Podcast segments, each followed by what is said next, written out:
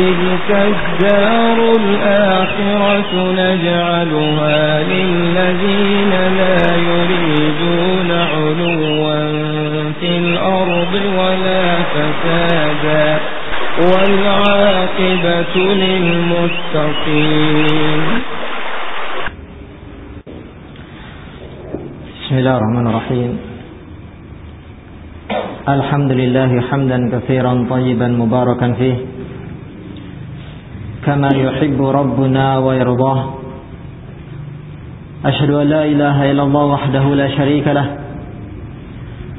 وأشهد أن محمدا عبده ورسوله. صلى الله عليه وعلى آله وصحبه وسلم تسليما مزيدا. يا أيها الذين آمنوا اتقوا الله حق تقاته. ولا تموتن إلا وأنتم مسلمون. يا أيها الذين آمنوا اتقوا الله وقولوا قولا سديدا. يصلح لكم أعمالكم ويغفر لكم ذنوبكم. ومن يطع الله ورسوله فقد فاز فوزا عظيما. أما بعد فإن أصدق الحديث كتاب الله وشر الأمور محدثاتها فإن كل محدثة بدعة. وكل بدعة ضلالة وكل ضلالة في النار أعاذنا الله وإياكم من النار إخواتنا في أعاذنا الله وإياكم ورحمني الله وإياكم Setelah sebelumnya kita terangkan tentang umurun tunafi tawadu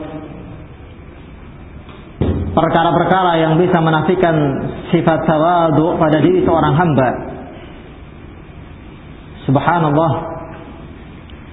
Kalaulah seandainya ikhwatana fil a'azzanallah wa iyyakum seorang hamba terkosongkan dari sifat tawadu maka sungguh hamba ini adalah hamba yang sangat merugikan dirinya. Sangat merugikan amalannya. Di mana dirinya terluputkan dari mahabbatullah subhanahu wa ta'ala ala al-ibad terluputkan dari kecintaan Allah subhanahu wa ta'ala atas hamba-hambanya pada pembahasan yang sebelumnya telah kita sebutkan tentang fadilah tawadu adalah seorang hamba dicintai oleh Allah subhanahu wa ta'ala dengan sifat tawadhu'nya maka hamba ini menjadi seorang hamba yang disukai oleh Allah Subhanahu wa taala. Berarti pemahaman keterbalikan dari pembahasan yang kita sebutkan bila mana seorang hamba tidak memiliki sifat tawadhu maka hamba ini adalah hamba yang hina dina di sisi Allah Subhanahu wa taala.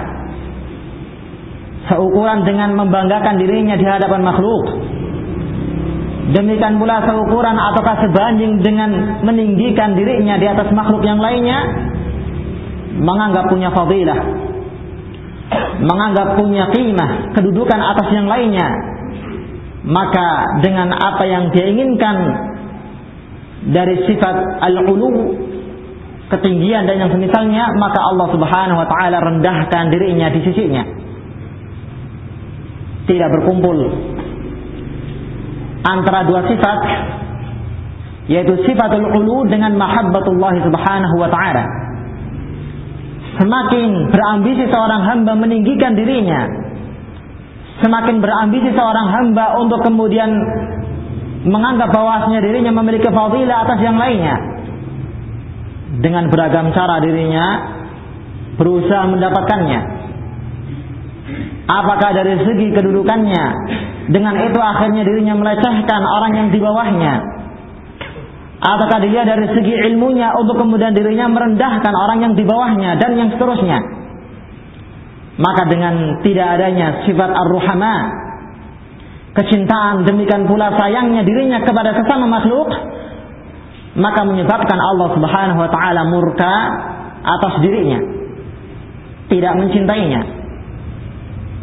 Berbeda halnya ikhwatana fil a'anzanallahu wa yakum seorang hamba yang memiliki sifat tawadu tidak menganggap adanya kelebihan atas dirinya. Walaupun dirinya adalah sebagai seorang penguasa akan tetapi tidaklah kemudian dengan kekuasaannya merendahkan rakyatnya. Walaupun dirinya adalah seorang pemimpin tapi bukanlah dengan apa yang dia peroleh tersebut merendahkan dan melecehkan orang yang di bawahnya. Demikian seterusnya. Maka orang yang seperti ini ikhwatana fil Allah wa iyyakum adalah orang-orang yang dicintai oleh Allah Subhanahu wa taala. Yang dirinya adalah azillatin 'alal mu'minin, merendahkan dirinya di hadapan orang yang beriman kepada Allah Subhanahu wa taala. Ini adalah sifat-sifat mereka para awliya Allah, orang-orang yang dicintai oleh Allah Subhanahu wa taala. Dari kalangan mereka para al-anbiya, Demikian pula para al-mursalun, demikian pula para siddiqun dan para sahabat Rasulullah alaihi wassalam adalah orang yang terdepan di dalam menjalankan akhlak yang mulia ini. Memiliki sifat tawadu, merendahkan dirinya yang menyebabkan pengikutnya menerima dakwahnya dan mencintai seorang nabi yang diutus oleh Allah Subhanahu wa taala di tengah-tengah mereka. Kata Allah Subhanahu wa taala mengingatkan kepada nabinya Muhammad alaihi wassalatu wassalam tentang pentingnya sifat tawadhu pada diri seorang dai atau kepada diri seorang nabi untuk kemudian bisa melunakkan hati pengikutnya. Kata Allah Subhanahu wa taala dalam Al-Qur'an, "Fa bima rahmatin min Allah lintalahum walau kunta faddan ghalidhal qalbi lam faddu min hawlika." Kalaulah seandainya wahai Muhammad hanyalah semata-mata dari rahmat Allah Subhanahu wa taala yang Allah berikan kepada dirimu, maka lintalahum engkau menjadi memiliki sifat lunak kepada mereka. Merendahkan dirinya dan memiliki sifat tawadu kepada pengikutnya. Rahmat Allah Subhanahu wa taala yang Allah berikan kepada nabinya Muhammad alaihi wassalam. Kemudian Allah Subhanahu wa taala menerangkan apabila sifat alin, kelembutan, sifat tawadu tidak ada pada diri Nabi Shallallahu alaihi wasallam diganti dengan sifat kasar, kaku kepada pengikutnya, maka lan faddu min haulika. Niscaya mereka akan lari dari sampingmu. Tidak menerima dakwah Rasulullah alaihi wasallam Betapa banyak ikhwatana fil Allah wa iyyakum para sahabat Rasulullah sallallahu alaihi wasallam yang condong kepada dakwah Rasulullah alaihi wasallam dengan akhlak beliau kepada mereka. Pemaafnya. Demikian pula luhurnya, budi pekertinya. Demikian pula mulianya akhlaknya sehingga menyebabkan mendorong hati mereka untuk kemudian menerima dakwahnya Rasulullah alaihi wasallam. Demikianlah ikhwatana fil Allah wa iyyakum sangat layak pada diri kita tentunya untuk kemudian membersihkan hati kita, membersihkan jiwa kita dari noda-noda al-kibr, dari noda-noda al-ujub yang dengannya akhirnya bisa mewarisi kehinaan pada orang yang memilikinya ketika berjumpa dengan Allah Subhanahu wa taala. Demikian ikhwatana fil Allah wa iyyakum.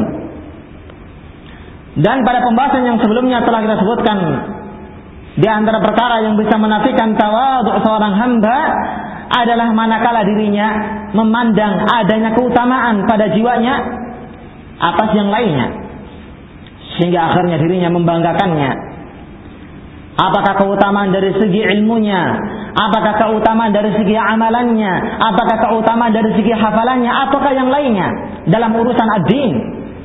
Apakah keutamaan dari segi dunia seperti hartanya, kedudukannya, dan yang lain-lainnya.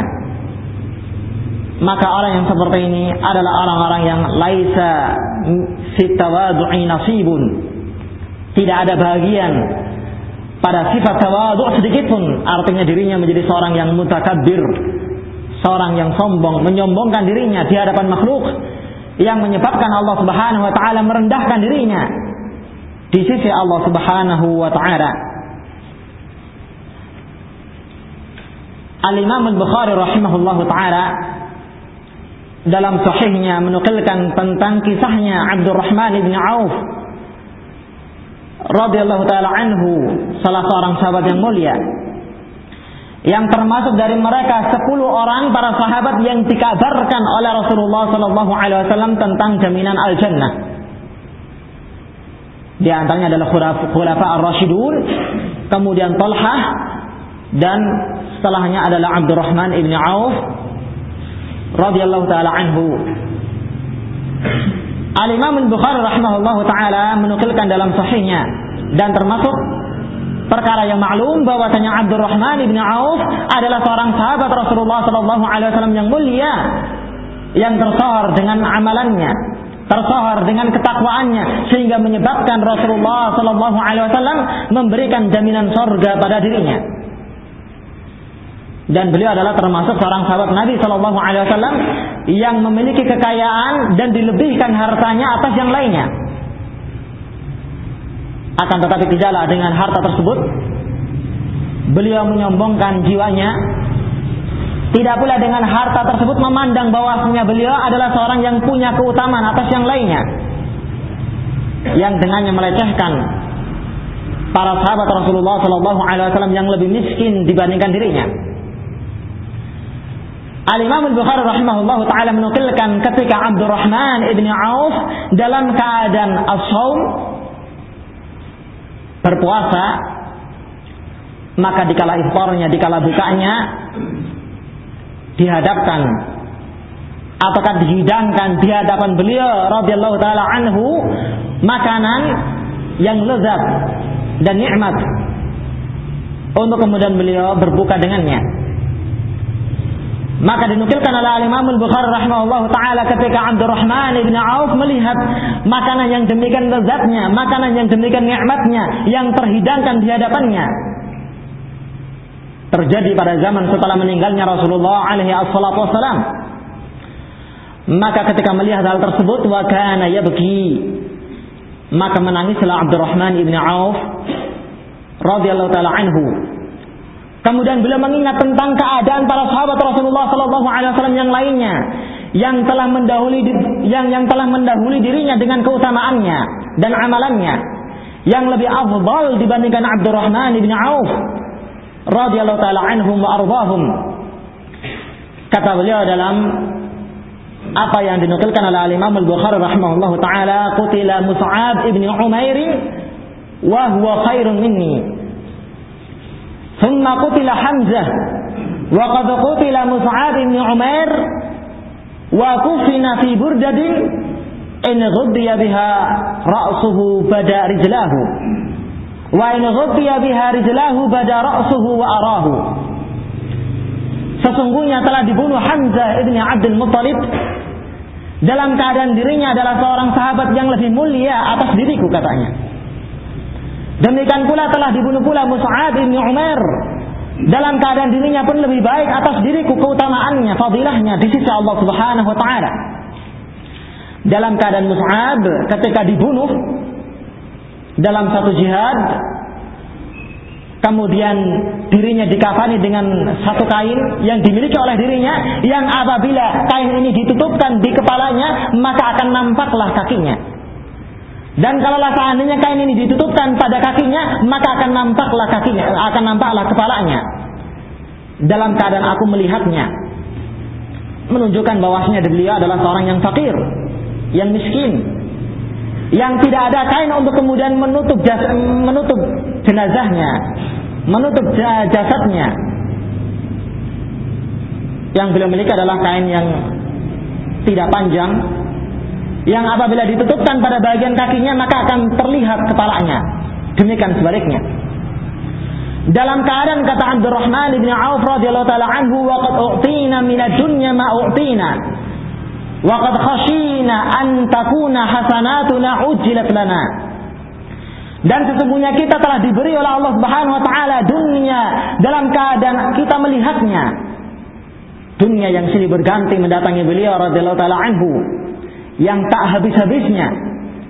Dan sesungguhnya aku mengkhawatirkan kalau seandainya dunia yang diberikan oleh Allah Subhanahu wa taala tersebut adalah sebagai balasan yang disegerakan oleh Allah Subhanahu wa taala atas amalan kebajikan yang dilakukan oleh dirinya. Sehingga ketika beliau bertemu dengan Allah Subhanahu wa taala dalam keadaan tidak menjumpai adanya fadilah dari amalannya karena telah dibalas oleh Allah Subhanahu wa taala ketika di dunia. Maka akhirnya beliau menangis dan meninggalkan makanannya. Demikianlah ikhwatana fil Allah wa iyyakum. Wa rahimani Allah wa iyyakum. Seorang sahabat yang mulia yang sangat jauh dari sifat al-kibir, yang sangat jauh dari sifat al-ujub. Yang beliau lihat adalah orang yang lebih utama atas dirinya. Melihat si fulan, keutamaannya subhanallah.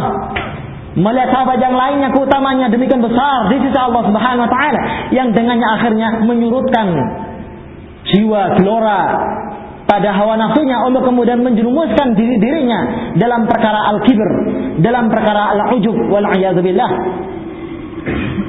Demikianlah ikhwatana fil Allah wa iyyakum selayaknya kita pun berusaha mengamalkannya.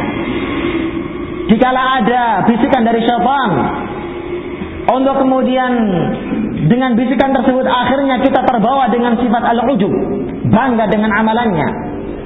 Ataukah terbawa dengan sifat al-kibir, maka hendaklah kita melihat orang yang lebih utama atas diri kita untuk kemudian kita menilai dan membandingkan sejauh mana amalannya dengan amalan yang kita lakukan. Yang dengannya akhirnya biiznillah subhanahu wa ta'ala kita akan bisa memadamkan waswas dari syaitan dan menghilangkannya insyaallah taala. Dan pada pembahasan yang sebelumnya telah kita terangkan di antara umur untuk nafi tawadu adalah apabila seorang hamba memandang bahwasanya pada dirinya adanya sifat tawadu. Pada dirinya adanya sifat tersebut.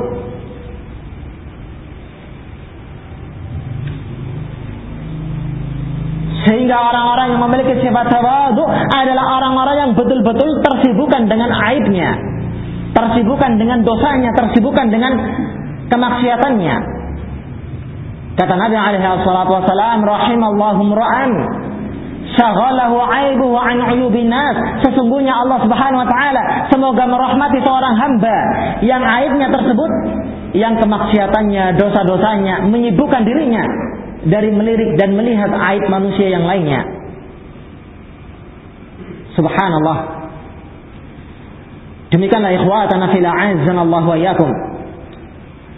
Kata Allah Subhanahu wa taala, "Fala tuzakku anfusakum huwa a'lamu biman ittaqa." Hendaklah kalian jangan membersihkan dan mensucikan jiwa-jiwa kalian karena sesungguhnya Allah Subhanahu wa taala lebih mengetahui siapa di antara hambanya yang bertakwa kepada Allah Subhanahu wa taala. Membersihkan jiwanya apakah dibersihkan dari akhlak az-zaninah? Membersihkan jiwanya apakah secara tidak langsung dirinya mengecap jiwanya adalah seorang yang tawadu maka termasuk ke dalam keumuman larangan Allah Subhanahu wa taala dalam ayat yang kita bacakan dan kita sebutkan. Sehingga ikhwatana fil Allah wa iyyakum sifat tawadu betul-betul sifat yang yang mengarahkan keadaan seorang hamba untuk kemudian terjauhkan dari sifat al-kibr, terjauhkan dari sifat al-ujub dan merendahkan dirinya di hadapan hamba yang lainnya. Yang terkadang mungkin dirinya akan memandang bahwasanya tidak ada keutamaan pada dirinya, tidak ada keutamaan pada jiwanya. Dalam keadaan subhanallah dengan apa yang dia lakukan dari sifat tersebut pada hakikatnya Allah Subhanahu wa taala meninggikannya dan semakin meninggikannya seukuran dengan tinggi tidaknya sifat tawadu pada diri seorang hamba yang beriman kepada Allah Subhanahu wa taala. Ini kuatana fil Allah wa iyyakum. Kemudian kita masuk kepada poin yang berikutnya yaitu poin yang keempat.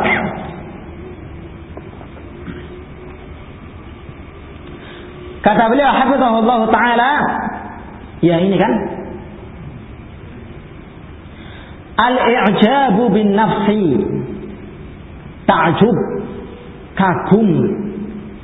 Terpesona dengan dirinya. Kagum dengan amalannya kagum dengan hartanya,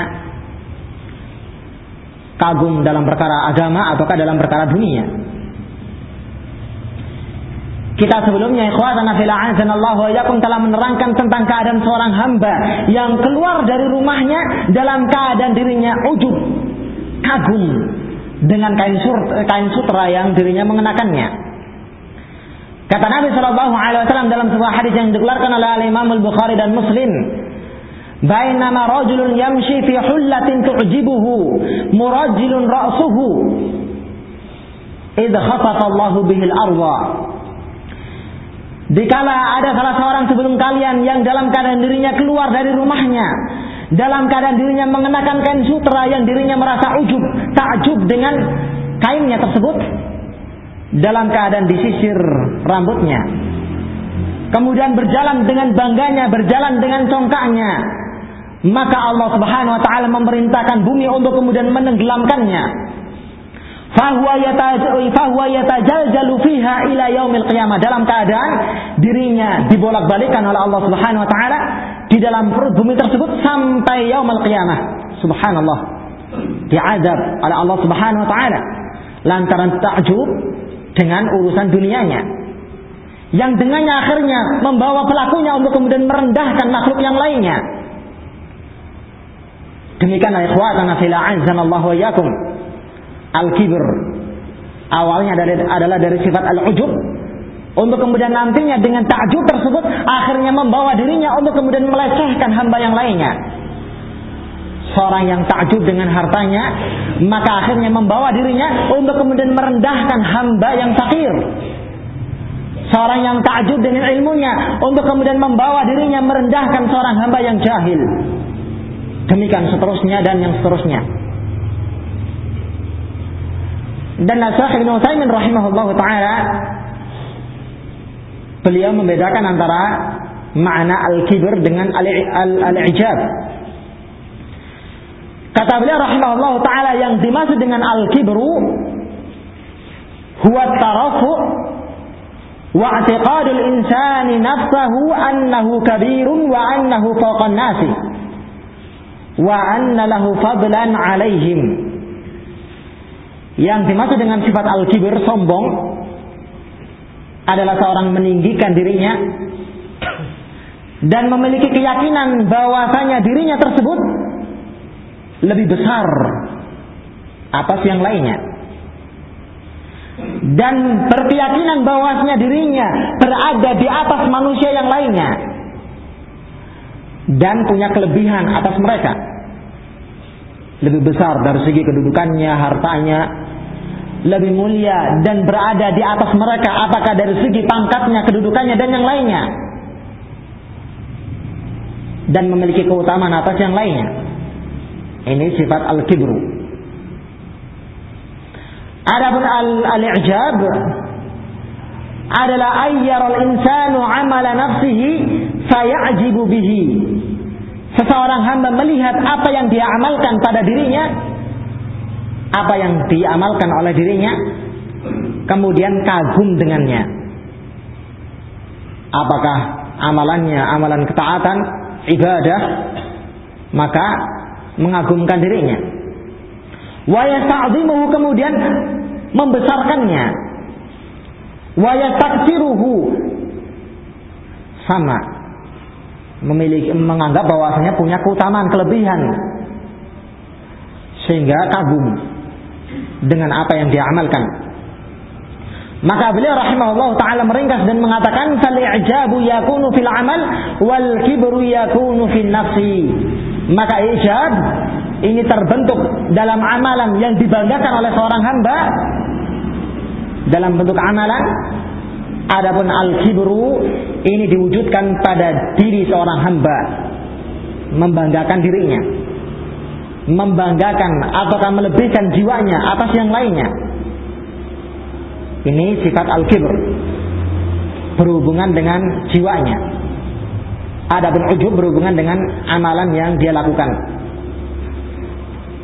Al-muhim ikhwatana fil sifat al-ijab adalah perkara yang akan menafikan sifat tawadu pada diri seorang hamba. Karena fil hadis sebagaimana yang terkandung dalam sebuah hadis salasun muhlikat.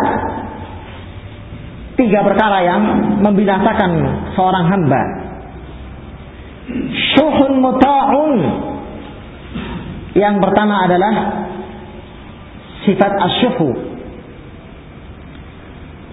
sifat condong kepada hawa nafsunya atau kepada sebagian penafsiran mana asyuh adalah kekikiran dirinya kikir menginfakkan hartanya dan yang semisalnya.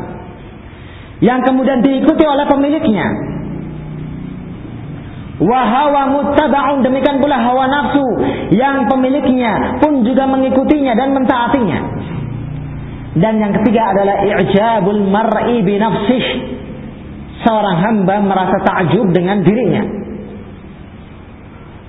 Subhanallah. Wa fi hadis Abi Hurairah amma al-muhlikatu fa huwa muttaba'un wa syuhun muta'un wa i'jabul mar'i bi nafsihi wa hiya ashadduhunna. Adapun perkara-perkara yang membinasakan seorang hamba, yang pertama adalah hawa nafsu yang diikuti oleh pemiliknya. Kemudian sifat asyufu yang ditaati oleh pemiliknya. Dan sifat ta'jub seorang hamba pada dirinya. Dan yang ketiga inilah yang paling berat siksaannya di sisi Allah subhanahu wa ta'ala. Sifat al-i'jab yang dengannya akhirnya menyebabkan amalan seorang hamba tidak diangkat dan diterima oleh Allah Subhanahu wa taala dengan takjubnya yang membawa dirinya ke dalam sifat arya yang menghapuskan amalan yang di situ ada ujubnya sehingga Sufyan Ats-Tsauri rahimahullah taala memberikan nasihat kepada salah seorang muridnya dengan perkataannya iyyaka wal ujub fa innal amala salih la yurfa' wa fihi ujubun. Hendaklah engkau berhati-hati dari sifat al-ujub karena sesungguhnya amalan saleh tidak diterima oleh Allah Subhanahu wa taala dalam keadaan padanya ada sifat al-ujub. Maka ikhwatana fil a'azzanallahu wa iyyakum.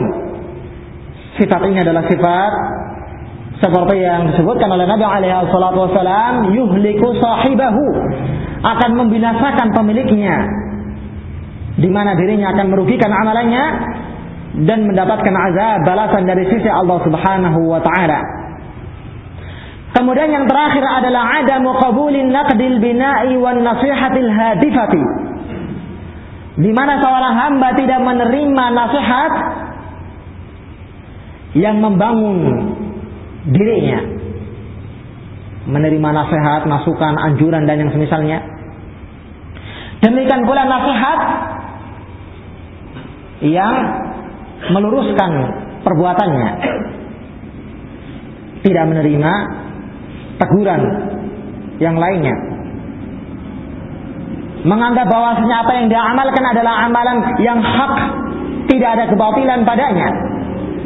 Kemudian ketika diingatkan oleh temannya bahwasanya dirinya adalah seorang yang berjalan di atas satu kemaksiatan ataukah satu dosa ataukah satu amalan yang tidak dibenarkan, maka dirinya menolaknya tidak menerimanya. Ini adalah termasuk sifat al-kibir yang di, yang disebutkan oleh Nabi alaihi wasalam dalam sebuah hadis yang sebelumnya telah kita sebutkan, makna al-kibir adalah batarul haqqi. Seorang menolak yang namanya al-haq.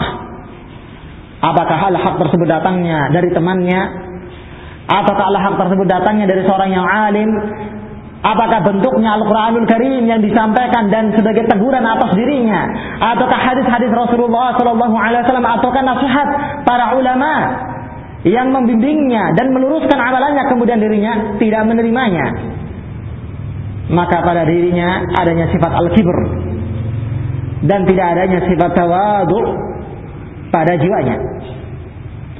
Faqad yaqulu al-insanu ana lastu mu'jiban bi nafsi maka sungguh terkadang seorang mengatakan aku bukan seorang yang takjub pada jiwaku. Tidak punya sifat al-ujub. Walakinnahu 'inda al-haqiqati wal waqi'i yanqudu hadha bi'adami taqabbulihi lin-nasihati wat tawjihi wat tadhkir akan tetapi sesungguhnya pada hakikatnya dan kenyataannya apa yang dia ucapkan tersebut membatalkan pernyataannya. Di mana dirinya tidak menerima nasihat. Demikian pula taujihat bimbingan dan peringatan yang disampaikan di hadapannya. Berarti membatalkan apa yang dia ucapkan. Dirinya mengatakan tidak memiliki sifat ujub pada jiwanya tapi ketika dirinya menolak nasihat dan teguran yang membimbing dan mengarahkan dirinya kepada jalan yang hak maka secara tidak langsung dirinya merasa dirinya memiliki sifat al-ujub dengan amalannya. Ujub dengan sikapnya Demikian pula ujub dengan keputusannya. Demikian ikhwatana fil Allah wa yakum. Sehingga menganggap benarnya pendapatnya, menganggap benarnya amalannya dan menganggap salah apa yang diucapkan oleh yang lainnya. Yang seperti ini jelas-jelas sifat al-kibr yang dilarang oleh Al-Quran demikian pula oleh sunnah Rasulullah alaihi wassalam. Kemudian kita masuk kepada pembahasan yang setelahnya. Kata beliau hafizahullah taala intiqamullah taala bin nari minal mutakabbirin. Ancaman dari sisi Allah Subhanahu wa taala dengan neraka jahanam dari mereka orang-orang yang mutakabbirin. Orang-orang yang sombong, tidak memiliki sifat tawadu pada jiwanya. Diancam oleh Allah Subhanahu wa taala dengan nar. Wal billah. Sehingga membenarkan apa yang sebelumnya telah kita sebutkan bahwasanya ahlul jannah adalah orang-orang yang memiliki sifat tawadu karena Allah Subhanahu wa taala. Adapun ahlun nar adalah mereka orang-orang yang memiliki sifat al-kibr, menyombongkan amalannya, menyombongkan perkataannya, ilmunya, dunianya dan yang semisalnya. Kata Allah Subhanahu wa taala dalam ayat yang sering kita sebutkan pada pembahasan yang sebelumnya, "Tilka darul akhiratu naj'aluha lil ladzina la yuriduna 'uluwan fil ardi wala fasada wal 'aqibatu lil muttaqin." Itulah surga yang Allah Subhanahu wa taala berikan kepada seorang hamba yang la yuriduna uluwan fil ardi, tidak menginginkan adanya ketinggian di dunia. Demikian pula tidak menginginkan adanya kerusakan dan sesungguhnya akibat yang baik adalah mereka ataukah bagi mereka orang yang bertakwa kepada Allah Subhanahu wa taala. وعن ابي هريره رضي الله تعالى عنه قال قال رسول الله صلى الله عليه وسلم ihtajatin naru wal jannah. Sesungguhnya neraka jahanam dan surga mengadu kepada Allah Subhanahu wa taala. Faqalat hadhi yadkhuluni al-jabarul jabarun al-mutakabbirun. Maka berkata sang neraka ini, Sesungguhnya yang memasuki diriku adalah mereka para al-jabarun. Demikian pula orang-orang mutakabirun.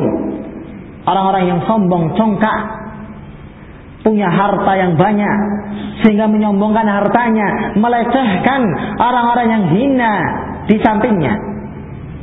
Waqalat hadhi kemudian surga mengatakan yadkhulunil ad-du'afa wal masakin sesungguhnya yang memasuki diriku ataukah yang memenuhi diriku adalah mereka para du'afa orang-orang lemah dan orang-orang miskinnya kaum muslimin ini mengisyaratkan bahwasanya ahlul jannah adalah kebanyakannya dari kalangan mereka para al-fuqara Kata Nabi Shallallahu Alaihi Wasallam dalam sebuah hadisnya yang dikeluarkan di antaranya oleh Imam Al Bukhari. Ittalaqtu fil jannah faraitu akthar ahliha al fuqara'u. Sesungguhnya aku melihat ke dalam surga, maka aku melihat ternyata kebanyakan penghuninya adalah dari kalangan mereka para orang fakirnya. Wa talaqtu fin nari faraitu akthar ahliha an-nisa. Adapun ketika aku melihat ke arah neraka jahanam, maka aku melihat kebanyakan penghuninya adalah dari kalangan mereka para wanita. Yang condong dengan sifat al-kibr. Yang condong dengan dunia. Yang condong dengan keelokan tubuhnya keindahan dirinya untuk kemudian memfitnah yang lainnya. Demikian ikhwatana fil Allah wa yakum dari hadis yang kita sebutkan menggambarkan kepada kita tentang fadilah al-faqir di sisi Allah Subhanahu wa taala. Di mana dengan kemiskinan ini akhirnya bisa menyebabkan seorang hamba untuk kemudian mudah menerima al-haq. Demikian pula dengan kemiskinan ini akan semakin memudahkan seorang hamba untuk kemudian memiliki sifat yang mulia yaitu sifat at-tawadu. Merendahkan dirinya di hadapan yang lainnya. Karena seorang yang tidak memiliki kelebihan harta, kelebihan, keutamaan dan yang semisalnya. Tidak ada yang bisa untuk kemudian dirinya banggakan dan lebihkan atas yang lainnya. Berbeda, berbeda halnya dengan mereka orang-orang yang maftunin. yang difitnah dengan dunianya, yang difitnah dengan hartanya, yang difitnah dengan kedudukannya, jabatannya, jabatannya dan yang semisalnya. Ada sesuatu yang dirinya takjub, kelebihan yang dirinya memandang ada pada jiwanya. Untuk kemudian dengannya akhirnya merendahkan yang lainnya. Merasa memiliki keutamaan atas yang lainnya untuk kemudian melecehkan yang lainnya demikian seterusnya. Demikianlah ikhwatana fil Allah wa. Maka kalau seandainya ada di antara kita yang diuji oleh Allah Subhanahu wa taala dengan al-faqir, maka hendaklah dirinya memuji Allah Subhanahu wa taala dan bersyukur kepada Allah Subhanahu wa taala. Dengan kemiskinannya membawa dirinya mudah mengamalkan al-haq. Dengan kemiskinannya semakin memudahkan dirinya untuk kemudian terselamatkan dari sifat al-ujub dan al-kibr. Memuji Allah Subhanahu wa taala dalam sebuah hadis yang dikeluarkan oleh Imam Muslim rahimahullah taala dari Anas bin Malik Rasulullah Shallallahu Alaihi Wasallam menyebutkan tentang adanya dua orang dari umatnya Rasulullah Shallallahu Alaihi Wasallam yang dihadirkan pada Yaum al Qiyamah. Salah satunya dari kalangan ahli nar. Yang keduanya dari kalangan ahli jannah. Kemudian Rasulullah Shallallahu Alaihi Wasallam menyebutkan ketika didatangkan ahli nar dalam keadaan dirinya adalah seorang yang paling nikmat hidup di dunia, seorang yang paling berkecukupan hidupnya di dunia, punya kenikmatan yang melimpah, punya kekayaan yang demikian banyaknya, tapi ternyata dengan kelebihan yang Allah Subhanahu wa taala berikan kepada dirinya, tidaklah kemudian membawa jiwanya memiliki sifat tawadu dan menghormati hak-hak mereka yang lemah yang berada di hadapannya. Maka kemudian Rasulullah Shallallahu Alaihi Wasallam menerangkan maka hamba yang seperti ini dimasukkan ke dalam neraka jahanam dengan satu kali celupan. Kemudian diangkat dan dikatakan kepada dirinya hal ra'aita khairan qat Hal marra na'imun qat? Apakah wahai anak Adam engkau melewati satu kenikmatan sedikit pun ketika hidup di dunia? Demikian pula apakah engkau telah melihat adanya satu kebaikan yang kau rasakan ketika hidup di dunia? Dalam keadaan dirinya sekali lagi adalah orang yang paling nikmat, paling banyak merasakan kenikmatan hidup di dunia. Tapi ternyata ketika melihat hasil dari amalannya adalah azab yang menghinakan dirinya di sisi Allah Subhanahu wa taala, maka dirinya mengatakan la wallahi ya rabbi. Tidak wahai Allah. Sesungguhnya aku tidak merasakan melihat adanya kenikmatan sedikit pun. Demikian pula aku tidak melihat bahwasanya diriku telah melalui satu kenikmatan kebaikan sedikit pun ketika hidup di dunia. Menganggap bahwasanya apa yang dia lalui ketika hidup di dunia adalah azab, bencana, yang memasukkan dirinya ke dalam kehinaan, yang memasukkan dirinya ke dalam azab, yang menghinakan dirinya di sisi Allah Subhanahu wa taala.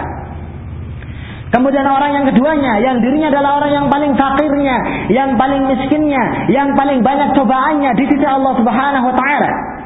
Allah berikan silih berganti mendatangi kehidupan dunianya dalam keadaan dirinya dari kalangan ahli jannah maka dihadirkan dan dimasukkan ataukah dicelupkan ke dalam al-jannah dengan satu kali celupan kemudian diangkat dan dikatakan kepada dirinya hal ra'aita bu'san qattu?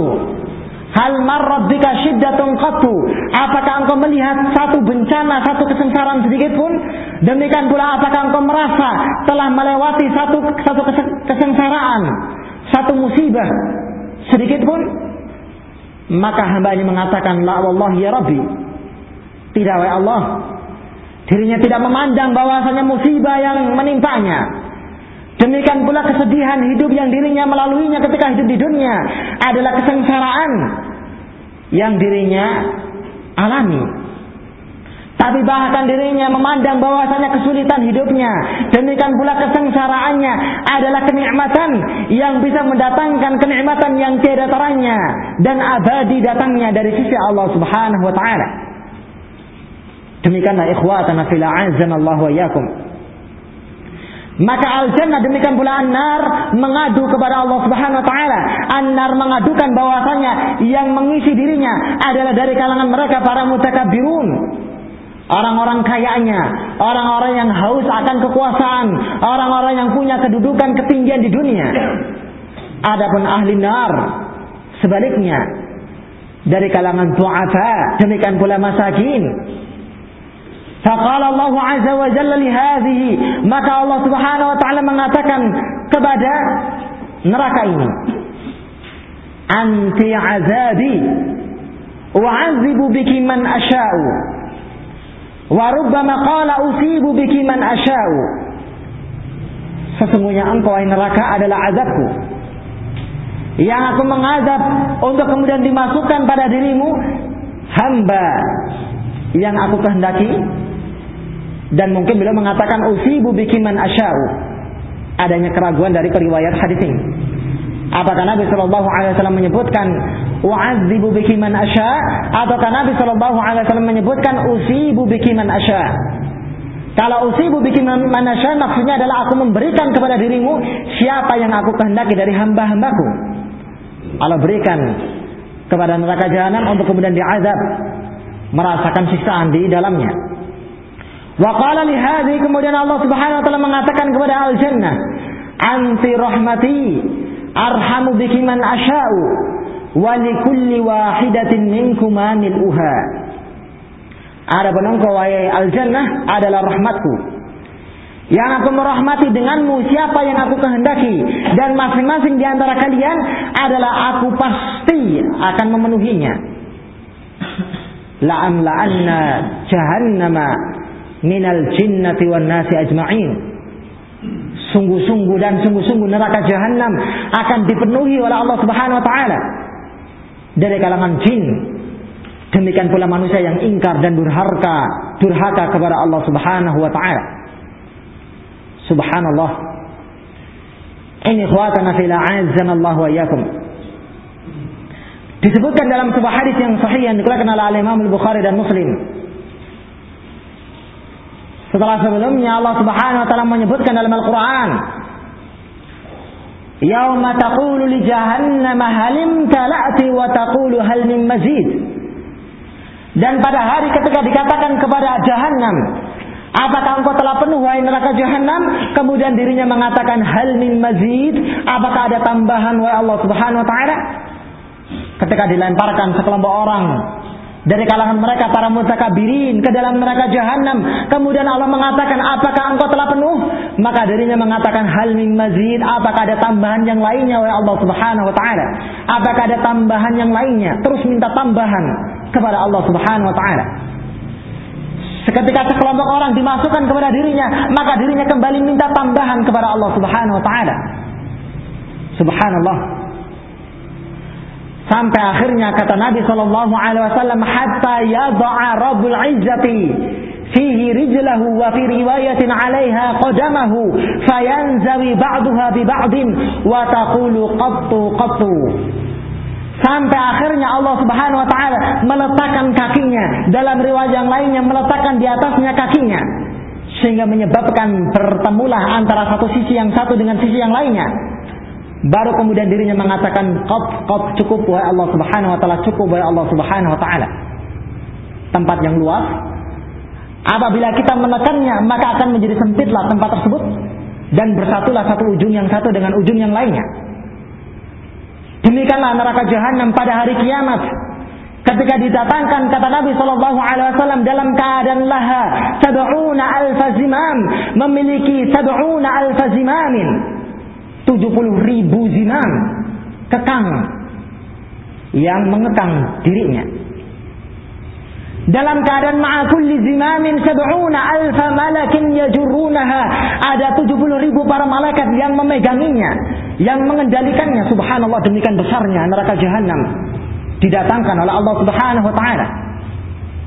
Keadaan yang sangat dahsyat di mana seorang hamba pasti dan pasti pada yaumul qiyamah akan diperlihatkan oleh Allah Subhanahu wa taala pada satu sisinya neraka jahanam, pada sisi yang lainnya adalah surga, kenikmatan yang tiada taranya yang Allah berikan bagi mereka yang bertakwa kepada Allah Subhanahu wa taala.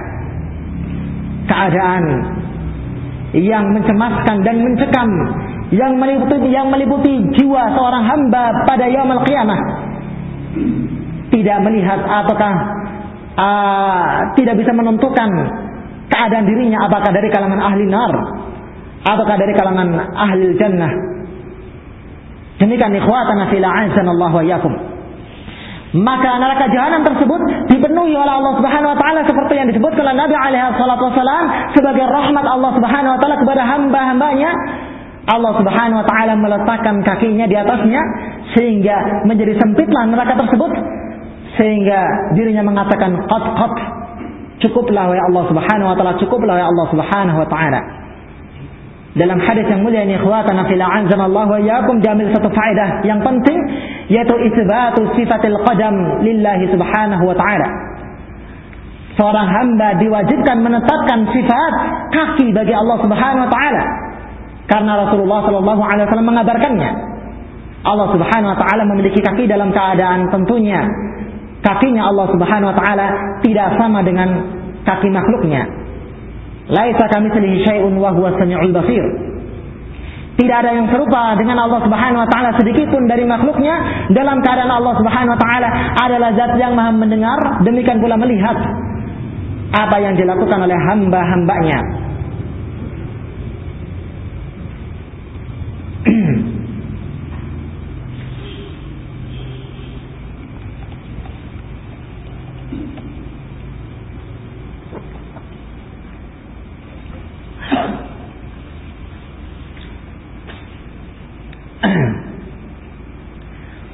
Sehingga neraka jahanam akan dipenuhi oleh Allah Subhanahu wa taala dengan cara yang telah kita sebutkan.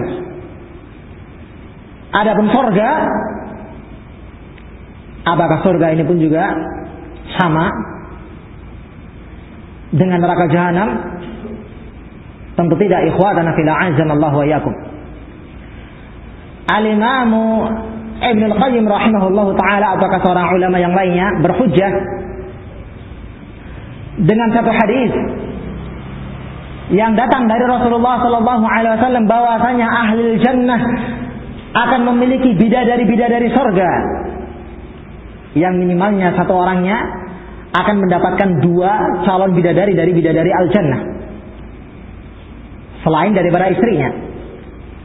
Maka ada seorang alim di antara mereka para ulama yang berhujah dengan hadis ini untuk kemudian menyebutkan bahwasanya ahli jannah Kebanyakan penduduknya adalah pun juga dari kalangan mereka para wanita. Dari kalangan bidadari-bidadari sorga. Satu orangnya mendapatkan dua bidadari. Kalau seandainya alul jannah berjumlah sekian orang, maka tentu para bidadari tersebut berjumlah dua kali lipatnya atau lebih dibandingkan jumlah mereka. Demikian pula Allah Subhanahu wa taala memunculkan para pelayan yang melayani mereka dan memenuhi hajat apa yang mereka inginkan. Demikianlah ikhwatana fil Allah wa yakum. Dua tempat yang berbeda, satunya berisikan rahmat dan satunya berisikan azab yang Allah sediakan bagi mereka al-mutakabbirin dan al-jabbarin maka tentu ikhwatana fil Allah wa yakum ketika seorang hamba melihat bahwasanya siksaan yang Allah Subhanahu wa taala berikan dan ancamkan kepada mereka orang-orang yang mutakabbir adalah neraka jahanam, maka tentu memperbesar rasa takutnya, memperbesar rasa khawatirnya yang membawa dirinya untuk kemudian mensucikan jiwanya, mensucikan hatinya, terbersihkan dari sifat-sifat al-kibr, terbersihkan dari sifat-sifat al-ujub dan yang semisalnya yang membawa pelakunya ke dalam azab Allah Subhanahu wa taala. Ini ikhwatana fil Allah wa iyyakum. Wa fil hadis demikian pula dalam hadis yang lainnya, Inna Allah Ta'ala yaqulu sesungguhnya Allah Subhanahu wa taala berfirman, Innal izza izari, sesungguhnya kemuliaan adalah selendangku. Wal kibriya'u ridai adapun kesombongan adalah selendangku. Faman naza'ani fihima azabtuhu. Maka barang siapa ada yang berusaha untuk kemudian melepasnya dari diriku, maka nih saya azab tuh aku akan mengazabnya.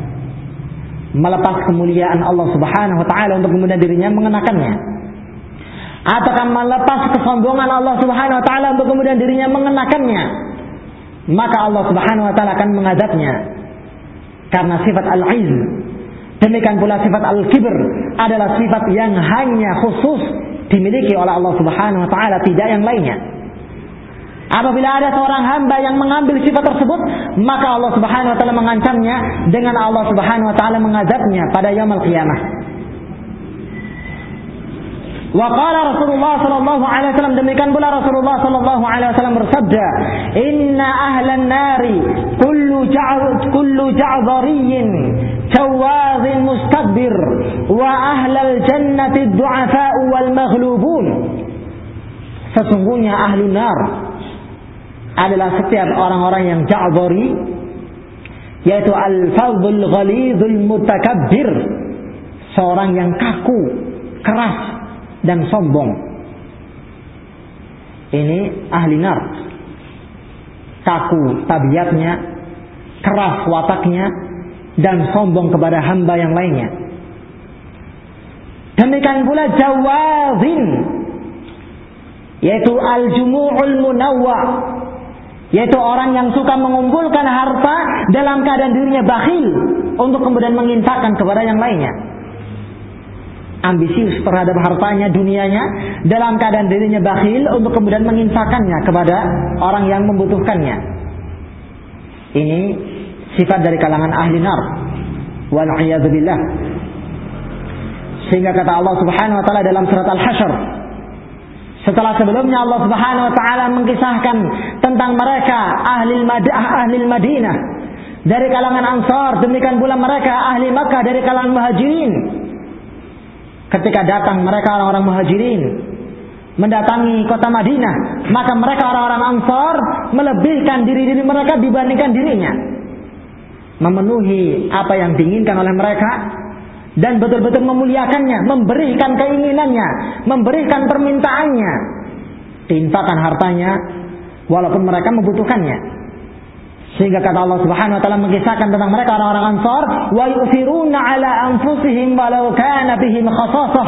Mereka mengutamakan mereka orang-orang Muhajirin dibandingkan diri-diri mereka walaupun mereka membutuhkannya. Dalam keadaan butuh terhadap apa yang mereka berikan tapi tidaklah mencegah untuk kemudian memiliki sifat bakhil menolong saudaranya yang berada di dalam kesusahan sehingga pada akhir ayat ini Allah Subhanahu wa taala menyebutkan wa mayyuqashuha nafsihi faulaika humul muflihun Adapun mereka orang-orang yang dipelihara oleh Allah Subhanahu wa taala dari kekikiran dirinya, maka mereka itulah orang-orang yang beruntung mendapatkan kemuliaan, mendapatkan kenikmatan dari sisi Allah Subhanahu wa taala. Demikian pula sifat ahli nar yang lainnya adalah mustakbir, seorang yang sombong. Wa ahlul jannati du'afa'ul maghlubun. Adapun ahlul jannah adalah dari kalangan mereka para du'afa, orang-orang lemahnya. Demikian pula orang-orang yang maghlubun terkalahkan. Terkalahkan pendapatnya, terkalahkan kedudukannya, tidak punya keutamaan, tidak punya nilai di hadapan yang lainnya. Ini ciri-ciri mereka ahli jannah. Demikianlah ikhwatana fila Allah wa. Sifat ahli nar demikian pula ahli jannah. Mungkin ini yang bisa saya sampaikan pada pertemuan malam hari ini insyaallah taala. Adapun setelahnya yaitu jazaul faqir mutakabbir dibahas dalam pertemuan yang berikutnya. Wal afu minkum wa akhiru da'wana alhamdulillahi rabbil alamin. Wa subhanakallahumma bihamdika asyhadu an la ilaha illa anta astaghfiruka wa atubu ilaik